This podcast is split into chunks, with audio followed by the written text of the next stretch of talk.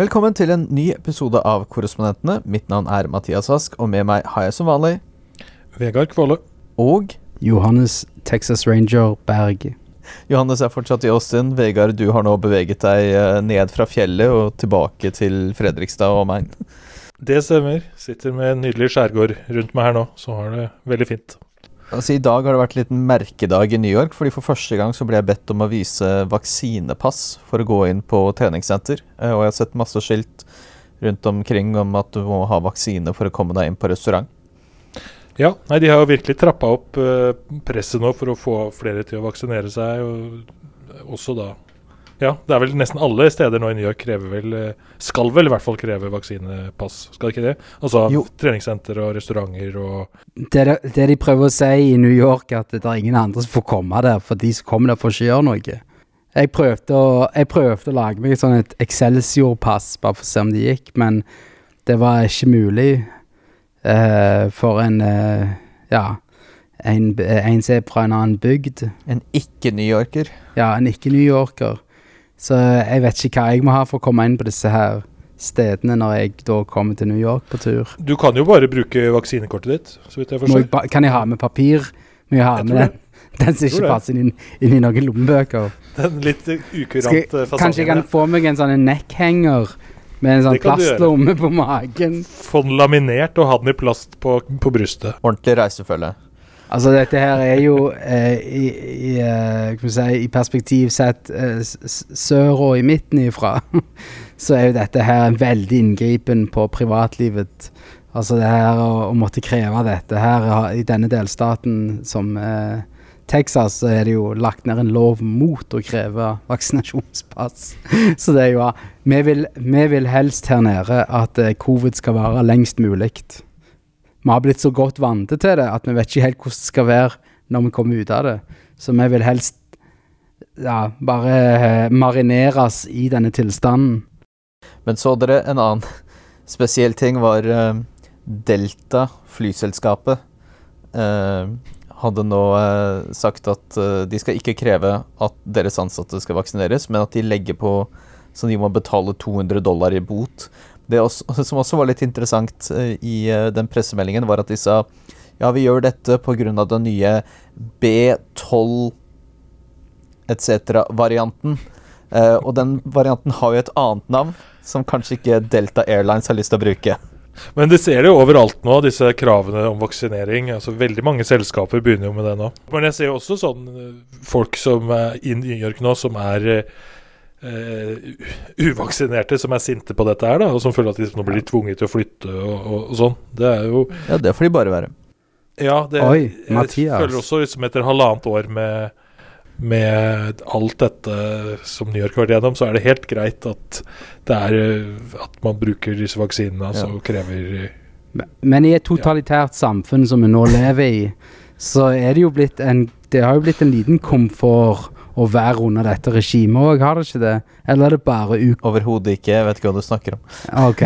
Nei, jeg prøver, jeg prøver bare å sp Det man glemmer, er jo at hvis Eller ikke glemmer det nødvendigvis, men det som er tilfellet, er jo at hvis ikke man hadde disse tiltakene, så ville sannsynligvis spredningen bli enda større da, og man ville også mange av de stedene som nå kan være åpne, eh, hadde kanskje ikke hatt mulighet til å være åpne i det hele tatt. Ehm, la oss gå over til neste tema. Vi liker jo noen ganger å snakke om eh, når vi får muligheten til å dra ut på tur, eh, reportasjetur, og det gjør, har det kanskje ikke vært så mye av under pandemien, men forrige helg eh, så eh, var jeg i Portland. ehm, eh, eller jeg var i, i Fløy til Portland og så kjørte til byen Eugene eh, i Oregon. Men det der University of Oregon ligger i Eugene, ikke? Det er helt riktig, og det var jo der Ja. de eh, Det var jo Diamond League-stevne. eh, så Jakob Ingebrigtsen og Filip Ingebrigtsen var der og løp. Eh, de skulle ikke løpe 1500 meter, de skulle løpe mile. For amerikanerne er jo så glad i den der milen sin og den magiske fireminuttersgrensen og alt mulig. Men det var jo veldig gøy. Altså, det var første idrettsarrangementet jeg har dekket siden pandemien. Og det var jo uh, fulle tribuner og god stemning, og uh, føltes uh, veldig som før.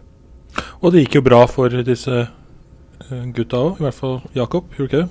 Jo, han vant, og suverent som vanlig. Ja. Uh, Han var jo Jeg vil ikke si han var den største stjernen der, men folk visste jo godt uh, hvem han var. For dette er jo Nikes hjemby på mange måter. Det var der det ble grunnlagt. Av de to grunnleggerne gikk jo på University of Oregon, uh, så han Nike har jo sprøytet inn masse penger i det universitetet, så de har jo en egen arena som bare er for friidrett. Wow. og ja, nei, det var, det var min andre tur til Oregon noensinne. Første gang jeg var utafor Portland. Det er jo Det var litt spesielt, for det er jo en egentlig en ganske liten by, men pga. den Nike-forbindelsen så har de jo klarer de jo alltid å få alle de olympiske mesterne over for å løpe og, og hoppe og uh, kaste spyd og alt det andre man gjør på en friidrettsarena. Det er jo godt uansett ja. Nei, jeg sier du- det er godt uansett at man får uh, uh, At ting begynner å bli litt mer vanlig igjen når det gjelder Ja. det å kunne dekke arrangementer og sånn. Skal jeg si, Den idretten som ikke imponerte meg i det hele tatt, kulestøt. Uh, det var ikke? ikke spesielt Det var ikke spesielt morsomt å se på. Og så er det sånn det, de, Jeg skjønner veldig godt at den kula er veldig, veldig tung, og det at de kaster den rundt 20 meter eller noe sånt, 18 meter, er veldig imponerende. Det bare ser ikke så imponerende ut når Altså, de kaster Oi. jo omtrent like langt som du ser folk som spiller sånn boccia eller petank Oi. i parken. Og jeg, vet, og jeg vet selvfølgelig at det er stor forskjell på hvor tunge de kulene er, men det er Ja, ja. Så jeg, Vil du hevde at du kunne gjort dette bedre selv? Vil du gå så langt? selvfølgelig ikke, men eh, idrett handler jo ikke om hvor vanskelig det er. Idrett handler jo om hvor morsomt det er å se på. Det er jo ikke noen sånn naturlov som gjør at fotball er verdens mest eh, populære idrett fordi det er vanskeligere enn noen av de OL-idrettene. Det er jo bare mer morsomt å se på. Men du, du vil at det skal være et fyrverkeri av en underholdning? Det er det du sier? Nei, men jeg syns Altså for eksempel uh, Hva er det kalt for noe? her? stavhopp? Det Ja. er jo ganske Det var ganske kult å se på. Altså en som løper frem Var han der svenske-amerikaneren der? Nei, han var ikke det. Han er Uh, men han uh, Jeg tror det bare var stavhopp for kvinner. Eh, Den Altså, det er jo veldig morsomt å se på. Altså, de går jo fire-fem meter opp i, i været. Eh, det var gøy. Ja. Så det fengte deg. Ja. Når menneskekroppen ble slengt gjennom luften. Men en Mm. liten jernkule, det var Nei, det var ikke imponerende. Så du merker jo at meg og Vegard har fra ingen til mindre interesse for idrett når dette samtaleemnet blir tatt opp. Men vi lar Mathias få utbrodere alt han har på hjertet på denne temaet her. Men du, det, det var jo ikke bare det som foregikk i uh, Oregon denne uken. Det var òg et sånn jubileum, holdt jeg på å si. Det var òg noen sånne sammenstøt mellom Black Lives Matter og uh, eh, eh, Var det Proud Boys, eller hvem var det? Proud så- Boys og en ja. Du Nei, fikk ikke med deg noe av det? Det fikk jeg ikke med meg. Jeg var jo nesten ikke i Portland. Var jo bare rett ut av flyplassen og ut der. Men det var jo min første tur til Portland i fjor var jo nettopp pga. det. Uh, uh, sånne sammenstøt da mellom Antifa var det vel kanskje, sånn tilhengere. Det Ja. var jo noen av de tøffeste sammenstøtene under George Floyd- eller Black Lives Matter-demonstrasjonene var jo i Portland. Uh, i Det var jo flere måneder i strekk med demonstrasjoner og protester og opptøyer. Og det har jo litt med hvordan mediebildet er i USA. At hvis det her hadde skjedd i en by på østkysten, at du hadde nærmest Jeg vet ikke hvor ofte det skjer, er ukentlig, månedlig sammenstøt mellom høyreradikale og venstreradikale, så hadde nok det vært på veldig mange forsider. Men det forsvinner jo litt når det skjer langt ut på, på vestkysten, og ikke engang i California, men i Oregon, alle steder. Så å si på tuppen av vestkysten. Nei, jeg, altså En ting jeg ikke tenkte på for, før jeg dro, og da jeg landa, så var det veldig fint eh, vær. Og jeg hadde ikke tenkt meg så veldig nøye om da jeg pakket, men eh, for bare noen uker siden så har du jo hatt både en helt utrolig hetebølge der borte, med temperaturer Mhm. oppe i 40 grader uh, celsius, da, og, og, eh, og enorme skogbranner. Uh, så jeg, jeg følte meg jo litt heldig som slapp unna noe av det der. Men du kunne jo fortsatt se at det var mye av skogen der som var brent ned. Ja, ja, det er blitt veldig hardt ramma i år. Det er jo Ja. Skal vi gå over til å snakke litt uh, Cuomo, kanskje? Ja. RIP hans politiske liv og fremtid og alt mulig. Eh, dette var vi jo ikke klar over før Johannes sa det rett før vi spilte inn, men uh, du har jo nå eh, Du har jo faktisk møtt den relativt anonyme nye guvernøren her i New York, Katie Huckle. Kan du ikke fortelle litt om det? Som den korrespondenten i denne podkasten med lengst fartstid på bakken, så kan jeg si Nei, jeg, jeg møtte henne på Det var i, var i forhold til suff, Suffragettes, er det det det heter? Disse her eh, Men det var en utstilling på New York eh, Museum, altså City Museum, som ligger på eh, Femte Avenue og noe litt sånn opp, eh, for, opp forbi Met. Up, Upper East Eh, Side, ja. Ja, på Upper East Side. Men uansett, det, så jeg var, jeg var jobbet sammen med en annen eh, kollega i Dagens Næringsliv, som Jorunn Aartun. Og vi var der og skulle eh, møte henne i forbindelse med eh, Og da snakket vi om eh, kvinnesak og eh, kvinner i politikken, og hun var en veldig eh, hyggelig uh, Ja. eh, Person å få møte. Det var det, det jeg sitter igjen med av minnet av den uh, encounteren der. Men uh, Og basert nei, på det korte møtet, Ja. hva slags guvernør tror du hun blir?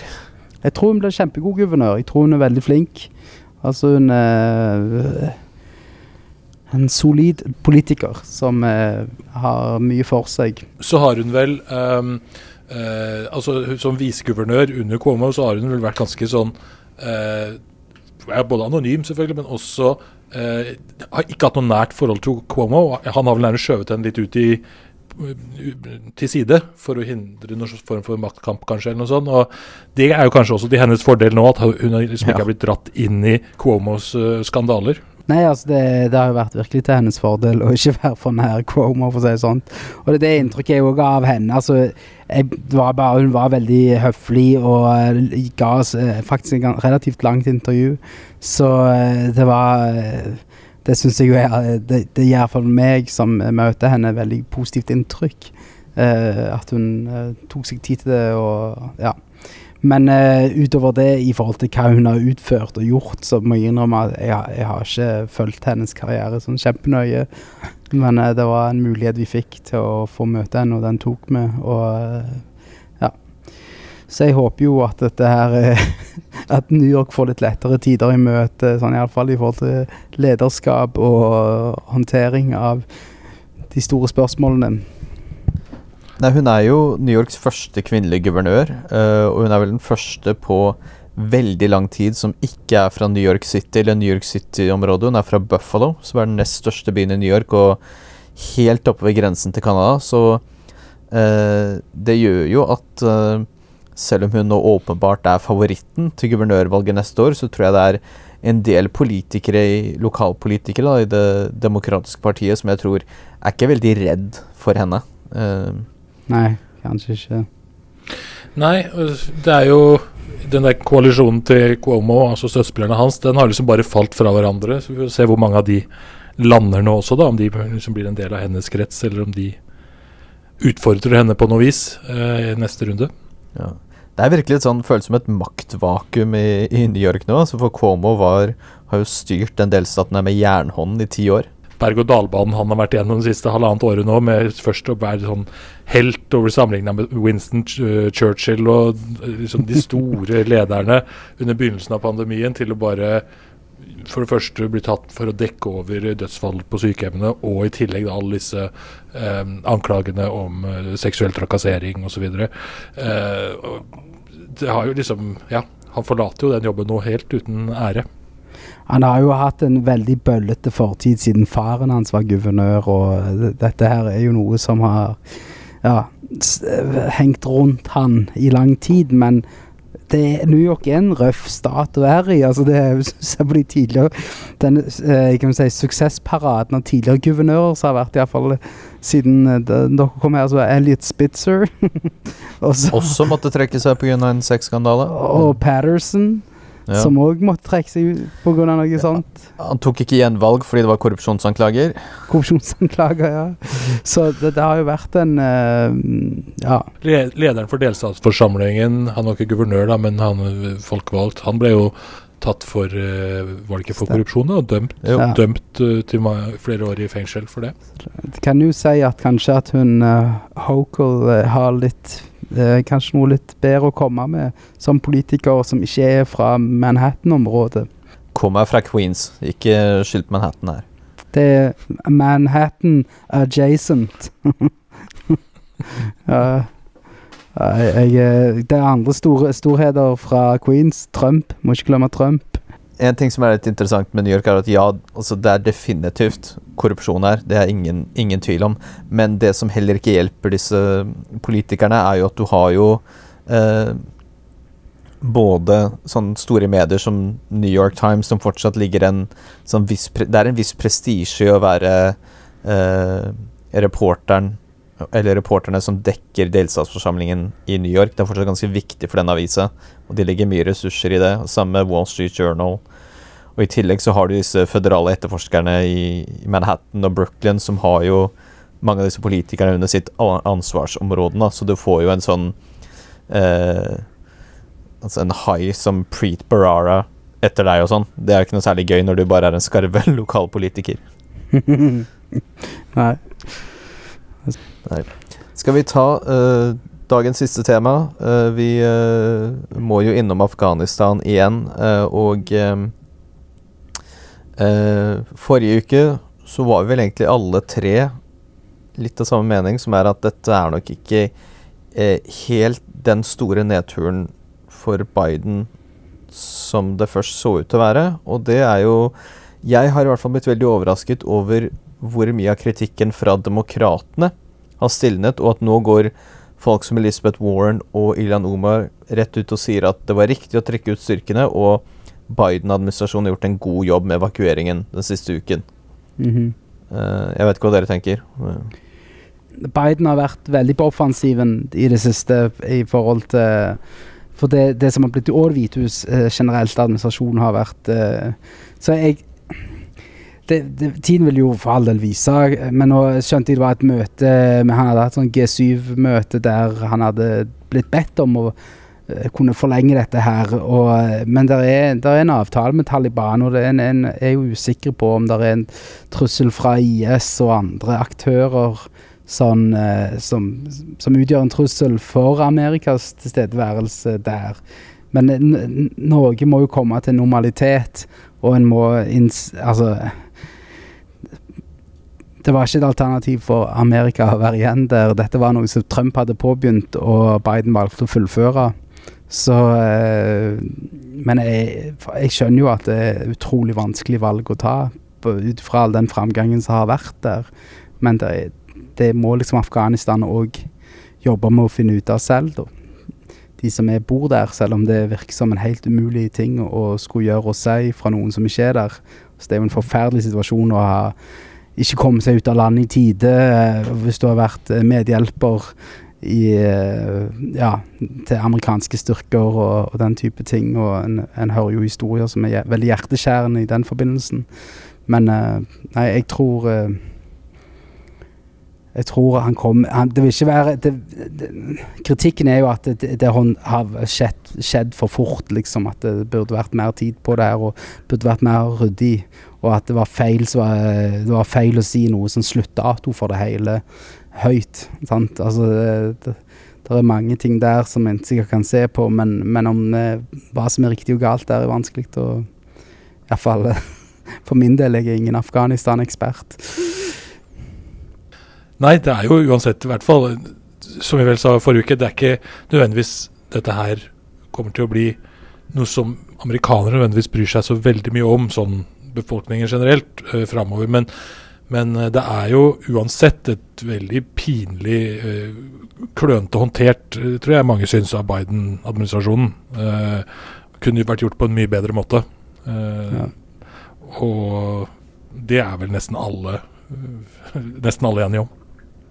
Ja, men det var jo De første dagene etter at Kabel falt, så var det jo Så du eh, aviskommentatorer som skrev at eh, nå burde Jake Sullivan, som er nasjonal sikkerhetsrådgiver, gå av.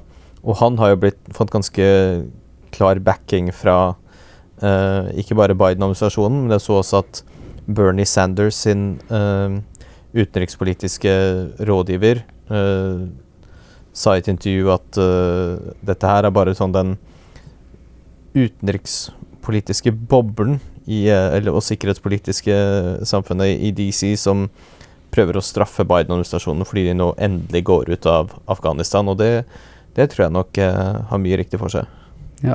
Det er nok sant, ja. Eh, og, ja nå har jo, og til og med Trump har jo bedt han om å gå av, så da regner jeg med at Biden kommer til å trekke seg ganske raskt eh, nå.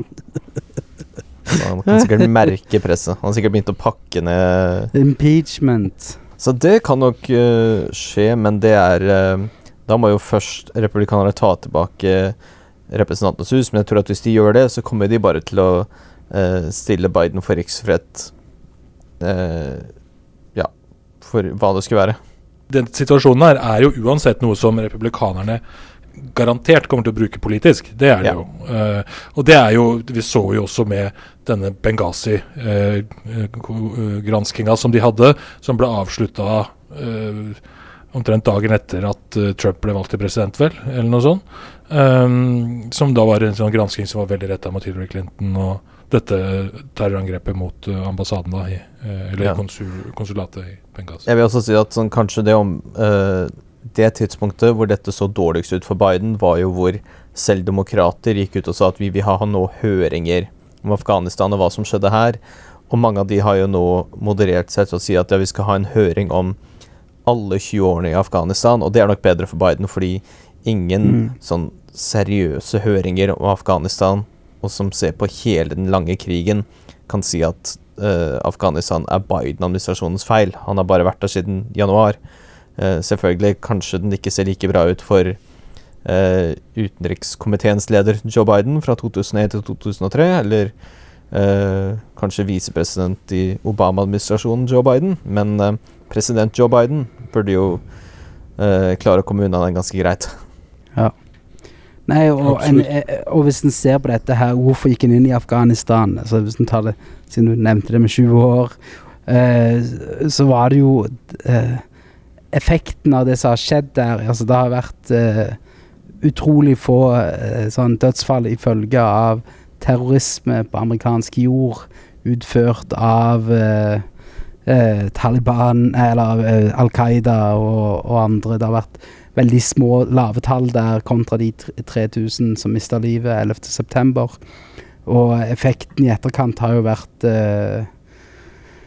så å si De har gjort en veldig stor jobb da i etterkant av 11.9. Men eh, om man hadde trengt å gå inn og være der så lenge, eller hva han skulle ha gjort, hva som har vært riktige steg å ta i forhold til håndteringen av Afghanistan, det, det er et annet spørsmål. Men, men det har jo hatt en en, eh, langsikt, altså en, en eh, effekt på å gjøre amerikanere trygge på eh, en eller annen måte. Men eh, ja. Ja, det har jo vært eh, mange som eh, eh, legger, prøver å legge skylden på enten Trump eller Biden, men det er veldig få som snakker om George Walter Bush akkurat nå, og han har Ja. ikke akkurat følt noe behov for å Rumsfeld og Shaney. Rumsfeld Ja. døde jo nettopp, da, så, men Ja. eh, kanskje Jo da, men altså, han var jo en stor del av det som skjedde i Afghanistan. Ja.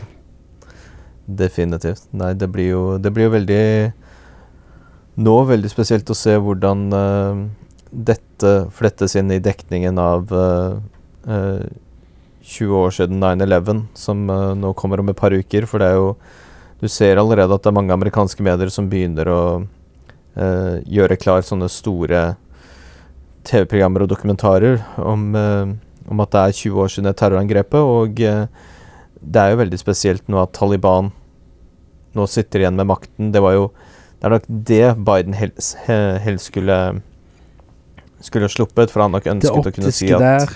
Ja. ja. Han skulle nok ønske å si at nå er vi ute av Afghanistan, og uh, afghanerne kan Hva er uttrykket de alltid sier? da? Sånn at de kan bestemme over sin egen skjebne, er vel det man, man pleier å si i utenrikspolitikken. Mm. Uh, og nå er det jo Taliban som får bestemme. Så kan vi si Taliban kan si 'mission accomplished'. Nei. Nei, nei, det blir jo Det var én interessant meningsmåling jeg så her som jeg tenkte jeg skulle ta opp, men det var eh, Politico uh, og Morning Consult hadde spurt um, Synes du det er bra å trekke styrker ut av Afghanistan, selv hvis det skulle føre til at Al Qaida uh, kan begynne å utføre terrorangrep fra Afghanistan igjen. Uh, og det er jo det man vanligvis kaller for et veldig dårlig spørsmål å stille i, uh, i en meningsmåling, for du leder jo eh, de du spør, i en viss retning der. Men likevel her så var det 45% som sa at de støttet avgjørelsen om å trekke, eh, trekke styrkene ut av, eh, av Afghanistan, og 40 som sa de var imot. Eh, og det er jo igjen litt som vi snakket om forrige uke, at amerikanerne er bare så lei av Afghanistan. Eh, men de er jo det. Er over Ja, it, det er det du sier. Jo, men jeg, de tror det de fleste føler det vel som en sånn evighetskrig som ingen egentlig har sett noen slutt på, ingen helt lenger eh, har sett poenget med. Eh, og, og eh, det å sette amerikanske liv i fare på en sånn måte, det er, det er en feil strategi for å Altså det, for å bekjempe terror eller for å andre ting. Det er jo det mange amerikanere mener. Um, og ja, det er jo da også etter 20 år så har de jo da heller ikke eh, Ser det ut som da oppnådd veldig mye. Eh, samme Eller er et, altså et 20 år eldre Taliban da som kommer inn og tar over makta igjen nå. Men det er jo ikke et eh, Ja, det, det er eh, eh, det, det ser jo ikke veldig pent ut for eh, Biden-administrasjonen å trekke seg ut på den måten, men jeg tror amerikanere syns at det må, bør gjøres på en eller annen måte allikevel. Mm. Nei, jeg tenker vi kan la det være siste ordet uh, i denne episoden. Uh, tusen takk for at dere to var med, og tusen takk til alle som uh, hørte på. Og vi snakkes igjen neste uke.